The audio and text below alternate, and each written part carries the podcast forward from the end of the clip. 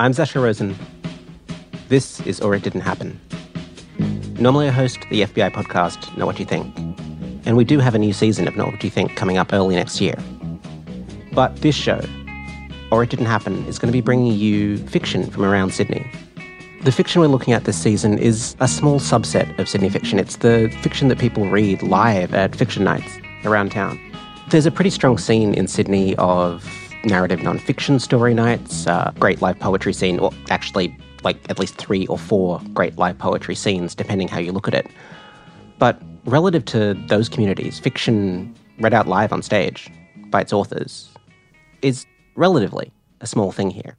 So over the next few weeks, we're going to be hearing about three of the Sydney Fiction Nights. There are more than these three, but these are the three that we've managed to record and get on air. Two of them are inner city nights, but today we're not hearing from either of those. Today we're hearing stories from a fiction night staged in Parramatta called Studio Stories. Studio Stories is held on a Thursday night every month or two in Parramatta. It's held at the Parramatta Artist Studios and it's run by Felicity Castagna. Felicity Castagna is a writer. She's the author of books like The Incredible Here and Now and No More Boats. And she's in the studio with me right now. Hi, Felicity. Hi.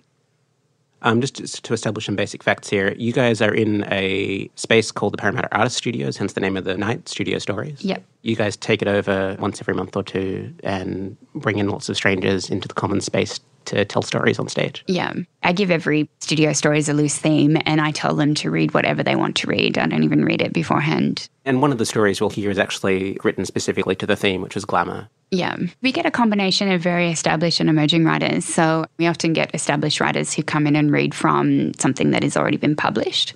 And then we often get emerging writers who are reading something that they've just written. That's how you develop better networks and make sure that those emerging writers have people that they know and are connected to, and you can help support their careers, even if that's, again, just one sentence when you're being interviewed on the radio um, in which you recommend their book. what are the literary circles like that Western Sydney writers don't have access to? It's another thing that's, I think, quite different about the Western Sydney writing scene than in the city. People are a lot less exposed to the kind of social network of the literary scene which is where a lot of people who live in the inner west pick up opportunities, right? Like they go to parties and stuff and they meet the editor of such and such or somebody who's working on programming on a literary festival and opportunities just kind of naturally happen. Whereas that doesn't happen in Western Sydney. So you need these spaces where you can bring people who are interested in writing and who are working in the writing fields and who are supporting writing in Western Sydney and the arts in Western Sydney, you kind of need to get everybody in the same place to hang out. And the kind of hanging out bit is just as important, I think, as the actual stories that are told. I even think that there's something to be said for even just the advertisements around it. Like social media places, for example, and in the local newspapers, people are just seeing that there are writers in that community. I think one of the things that's important in Western Sydney is just that people are able to imagine that they could be writers and that their stories are important and also that you know that there's other writers in their community. I think that that's really powerful. Even just to be able to put a facebook invite to something where the bio says here's three guys from macquarie fields who are telling their stories i think that's incredibly powerful.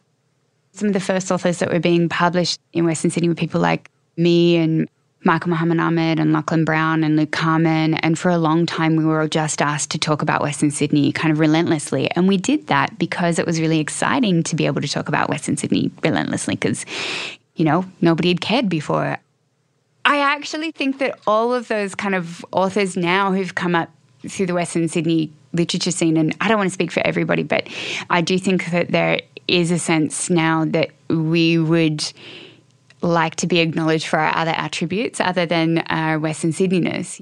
So a lot of people like Fiona Wright, for example, who basically, through her collection, Small Acts of Disappearance, basically changed what we think of as the essay or as the illness narrative. She has really pioneered that form. To just ask her about growing up in Menai is pretty demeaning, I think And again, for a poet like Lachlan Brown, who grew up in Macquarie Fields, his poetry is incredibly innovative in form. It's beautifully narratively structured. He tells amazing stories through his poetry that would resonate with people from any place. So to just talk about him as a poet from Macquarie Fields also seems to limit our perception of him and our understanding of how powerful the images he provokes in his poetry are one of the best parts of studio stories I, I think is the q&a which is a bit different than other reading nights we make sure we have about 10 minutes towards the end where the audience can ask everyone who read questions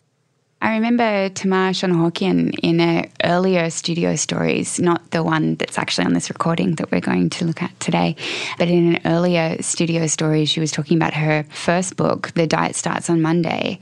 And there was, I guess, this question that was kind of pussyfooting around how do you write about women who are overweight? And Tamar just looked straight at them and went, "I'm fat. I'm a fat woman, and and I wanted to write about that. That's who I am. I'm proud of that. We should be telling these kinds of stories in books. We should be talking about what it means to be overweight and walk in the world as an overweight woman." Tamar is the first author that we're going to be hearing from. Mm-hmm. Can you tell me a little about her and, and what story we're going to hear, or why you chose her? I chose Tamar because I've watched Tamar's writing develop over about eight, nine years now.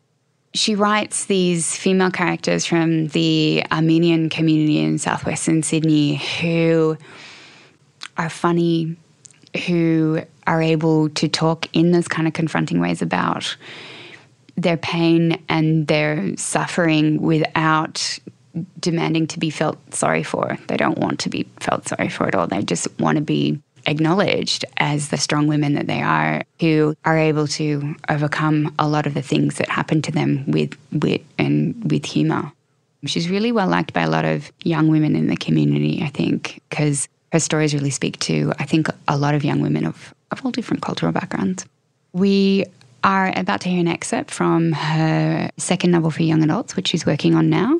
The novel explores the life of a Armenian girl in the Fairfield area who is in year 12 and is living a fantastic life and all of a sudden runs into some quite severe mental health issues which I guess, change everything she knows about herself and those around her.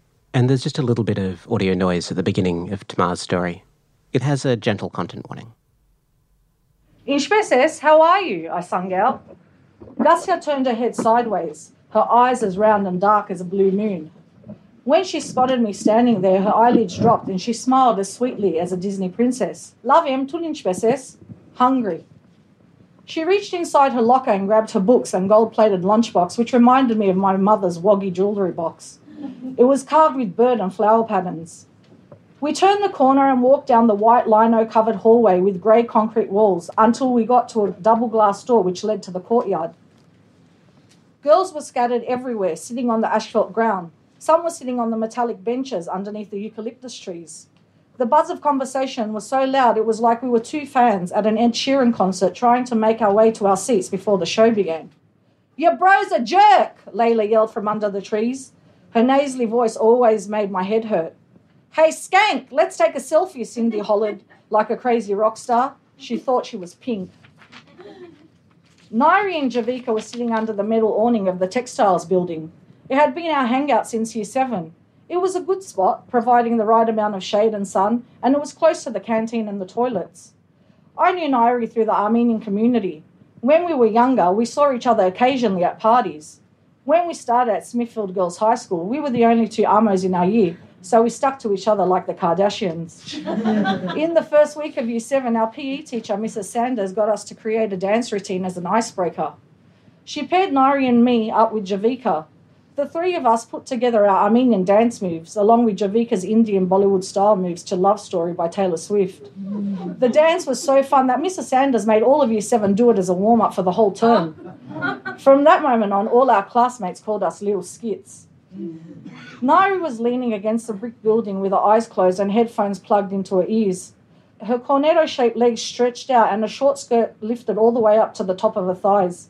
She had sprayed her ivory skin with coconut oil. The smell was so intoxicating, I wanted to eat it for lunch. Javika was sitting cross legged right underneath the awning, out of the sun's rays. Unlike Nairi, she was naturally brown and was not obsessed with getting a tan. She had her head down, scribbling something into a school diary. Zayn Malik is the hottest guy ever. Gussia and I stood there for about five seconds before Javika looked up. Nairi's eyes were still closed and she had begun singing the word to Dua Lipa's hit, shaking her head from side to side, ash bob hair flicking her high cheekbones. I could be the one, be the one, be the one. She belted the lyrics like she was a contestant on The Voice. I swung my right leg back and pa- playfully kicked Nairi with my black Skechers. Hey, Kaklan, shithead, wake up! She flinched and her head hit the brick wall. Her skirt flew back, revealing her white undies.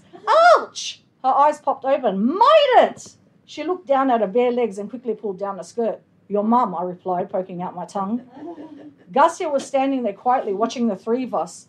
Suddenly, we heard screams come from the middle of the courtyard. The words bitch and slut and backstabber were blasting through the air, and the voices sounded as shrill and crude as the women in the WWE. I sprinted towards the ruckers and pushed my way through the crowd to find two girls circling each other. One was Nadia, the other was Claire. They were both in my math class. Everyone was quiet, wondering what was going to happen next. Then, all at once, Nadia stomped her stumpy thighs on the asphalt and clenched her fist tight like she was about to do the haka. He's mine, you gaffer slut, she spat as she got up into Claire's freckly face. Not anymore, you fat bitch, Claire roared. Her white face was turning pink and she began to look like strawberry shortcake. What did you call me? Nadia lunged at Claire's head and began yanking her ginger ponytail with her Michelin hands. She was tugging so hard that Claire was cawing like a crow.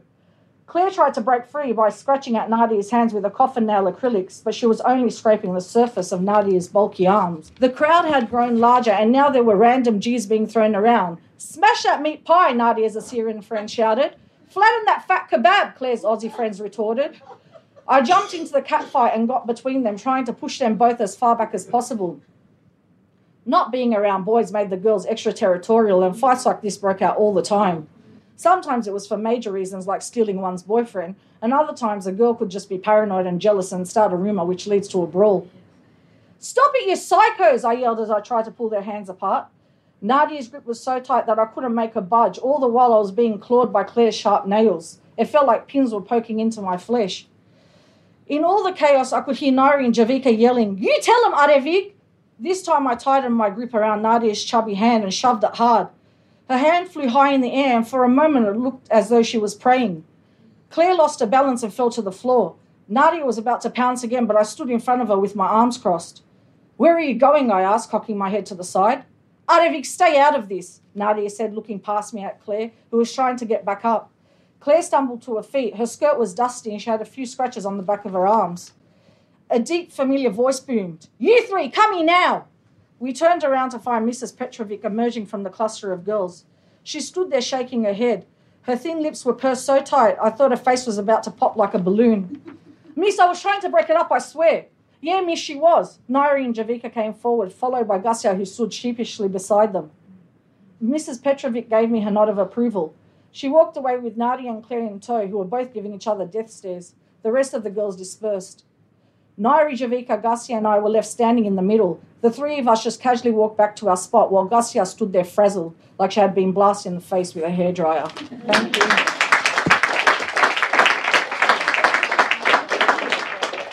And who are we going to hear after tomorrow? I think we're going to hear some work from Jared Chad Modernell. He is an emerging writer from the Macquarie Fields area. He's a undergraduate student at Western Sydney University at the moment, and he recently won a Westwords Varuna Fellowship he's 19 years old, but intensely talented, has an incredibly unique and original voice. It's something like David Foster Wallace meets Chuck Palahniuk meets Filipino suburban guy from Macquarie Fields, if you can imagine what that's like. Jared is writing to the theme of the night, which was glamour, and his story also comes with a content warning. When you say glamour, I didn't really know what to write about, so I guess it's pretty convincing. Yeah. All right. Um, sometimes my shallowness is so thorough, one can mistake it for deepness. That's something I stole from a Tumblr post, but I don't really know where. Um, my experiences with glamour can be brought back to the first time I knew a girl, with my ring finger at the back of a migrating Filipino bus. I was in love. We were 14. She had a crooked tooth, which she was really insecure about. And by the time I left, she got braces. But when I messaged her, she told me they weren't real because she couldn't afford them. She had drowned herself in baby powder to look whiter. She was like a geisha with white all over her fingers, like she was about to lift something heavy. I tried to do it for a time, but it dried my skin up too much, and I just stopped. she also liked my lips. She liked like she's like, oh, I really like your lips when they're like big and puffy. So I like picked up a habit of like licking with my lips a lot, and now they're always like cracked and shit. So, um, when I got back to Australia, because I was on I was on a holiday there for a month, we promised each other that we'll keep in contact, that we'll correspond, but uh, kind of died out. And I kind of knew, like deep down, I wasn't really her type because uh, she liked older guys and whiter guys. Uh, like a cultural context for glamour for me was in the Philippines, where everyone's obsessed with being whiter. When you're whiter, you, you stay away from the sun because that's what they really want to do. They they want to like lose their tan. I guess they do that in India, I think, as well. Um, but Chuck Palahniuk says in Rant, in his book, life's greatest comfort is being able to look over your shoulder and see people worse off waiting in line behind you. I think that perfectly sums up what glamour is to me. A concession to show that my insecurities aren't as insecure as other people's insecurities. That could probably be it. Because at the end, everyone needs someone to feel superior to. Even when you see those tailing behind you, stories of the children in third world countries, the homeless camper outside the Parramatta station, the guy bolting at 16 next to you on the train, the word pity comes to mind. Because the word pity is pretty much taking a distant stance of superiority. I think this too is glamour. Glamour is me hiding behind my youth. Glamour is me dousing myself in cologne. Glamour is me not shaving this and wearing this so that I can retain a rugged rider look. Glamour is growing my hair out crazy so I could hide my hairline. Glamour is rehearsing my smiles and this in the mirror. Glamour is learning guitar only so I could serenade to someone. Glamour is the fake laugh you use when someone says something unfunny. Glamour is deleting an Instagram post if it doesn't get 100 likes in a week. Glamour is trying to be the smartest guy in the room. Glamour is stealing videos, YouTube videos on the toilet seat, and taking them as your own so you can be the smartest person in the room. Glamour is walking around with a big book around you. Glamour is pretending to enjoy movies, albums, and books so I seem cultured. Glamour is being openly insecure and vulnerable so you think people can relate to you. Glamour is being aware that you're aware. I think all those stuff is what glamour is to me. And I also think glamour is reciting the origins of the word glamour, so you won't know that I wrote this in one day. so, glamour originated from the Scottish word meaning enchanting or magical. And from the word grammar in English, then grammatica from Latin, which meant, which meant scholarship and learning. And it got churned out to mean attractive and exciting qualities to appeal sexually, according to Google. Um, so what I like figured out when I was eating chicken nuggets at Hungry Jack's at Parramatta Westfields is that for me, I don't think glamour is like walking down a runway stage. I think it's like you standing in orderly canteen line. And as much as you hate waiting to be served, you're happy that you're not the guy behind you. So, thank you. So, the next person we're going to hear from is Ben Muir, who's also a student at Western Sydney University. He's doing postgraduate. He has been a music blogger for quite a long time and plays in several bands across Western Sydney that actually tour across New South Wales frequently. And he is also from Macquarie Fields. He writes both poetry and prose and I think that what he's really interested in is suburbia and specifically the suburbia that he comes from around Macquarie Fields. In this prose poem, he's talking about a party that he attended. And he reads really seriously, but at the same time, as though he's making fun of himself reading very seriously. I would say that all three of the readers that you've heard here today have what I would call a distinctly Western Sydney voice, which is that their pieces are assertive and dark in many ways, but underlying that is an incredible sense of humour. Let's have a listen. And this piece comes with a content warning.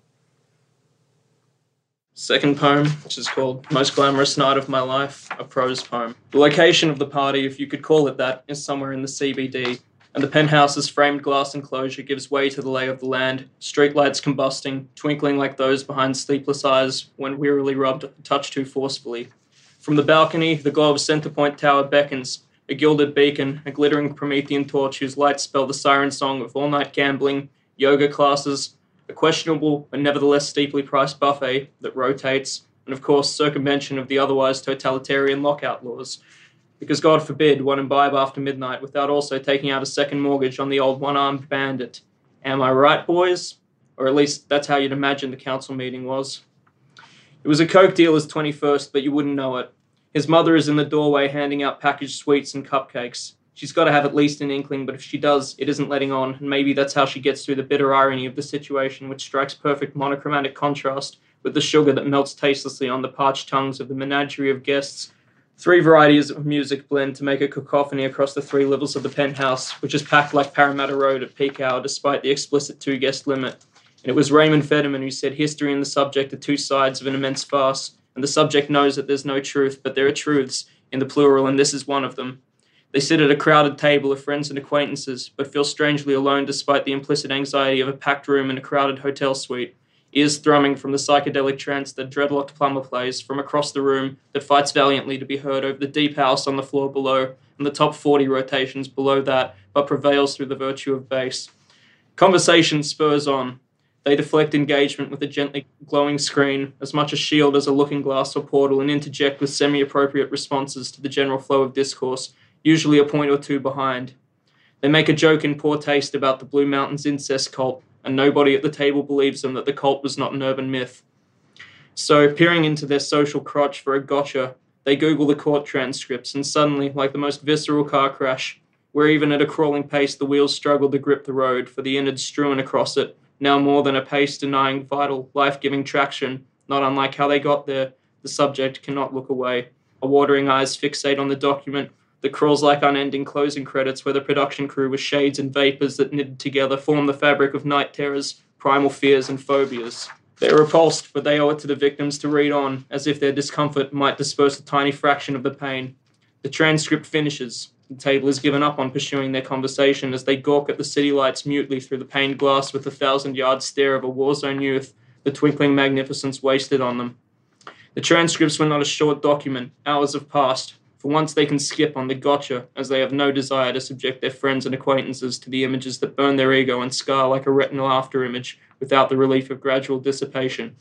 They must, however, hold that thought. Hotel security, absent for most of the night despite the curious gradual influx of a hundred or so guests into the two guest maximum room, decide at last to do their job as one of the neighbouring penthouse occupants has filed a noise complaint.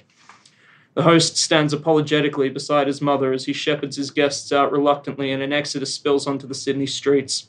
One woman falls to her knees by the roadside, but not quite timely enough as stomach acid soils her glittering cocktail dress. The subjects group decides to find another venue for merriment. They walk the length between the hotel and the harbour and keep looking over their shoulder, nervously expecting a king hit, maybe even wishing for one tonight, anything to distract them from their fixation, feeling the second sets of knuckles they developed from breaks on their fifth metacarpal, they think, I'd like to see someone try tonight. As they reach the harbour front, they imagine under the water a swirling maelstrom of sharks, refuse, ineffective nets, and bodies never to be dragged for. As the rest of the group walks on, they pause to contemplate it and consider diving in so that the body might match their tattered mind. While the bouncer lets them in, they're almost immediately kicked out, and the subject considers making a Sydney nightlight statistic of a mouthy beardo who takes the moral high ground as their friend abuses the bouncer before they leave to wait nearly two hours for the first morning train. And they think that while they're a devil, perhaps one deserving of sympathy, they're not a man of wealth and taste, and the commiseration prize is that one day, maybe, the most glamorous night of their life gone to seed might make a passable piece of writing.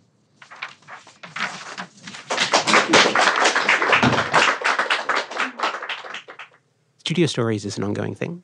Yeah, we run about every six weeks uh, on a Thursday night at the Parramatta Artist Studios, which is about a five minute walk from the train station for anyone coming from other places. It's at 68 Macquarie Street. If people are listening and they'd like to come along, how do they keep track of you? How do they find out when the next night is? The best way to keep track of what's going is to like our Facebook page, which is Studio Stories Parramatta. Is it the sort of night where people can read a story? Absolutely. We have an open mic. It depends on how many people want to read. Um, sometimes we can't get through everybody that wants to read, but we always have about three or four open mics where we allow anybody to read anything for a couple of minutes. I mean, sometimes people even just get up and sing something. And the best way to do that is to just come along on the night, put your name in the open mic jar, and odds are you'll get up on stage. Yeah, absolutely. And the whole night is free. We also provide free drinks and free food for everybody.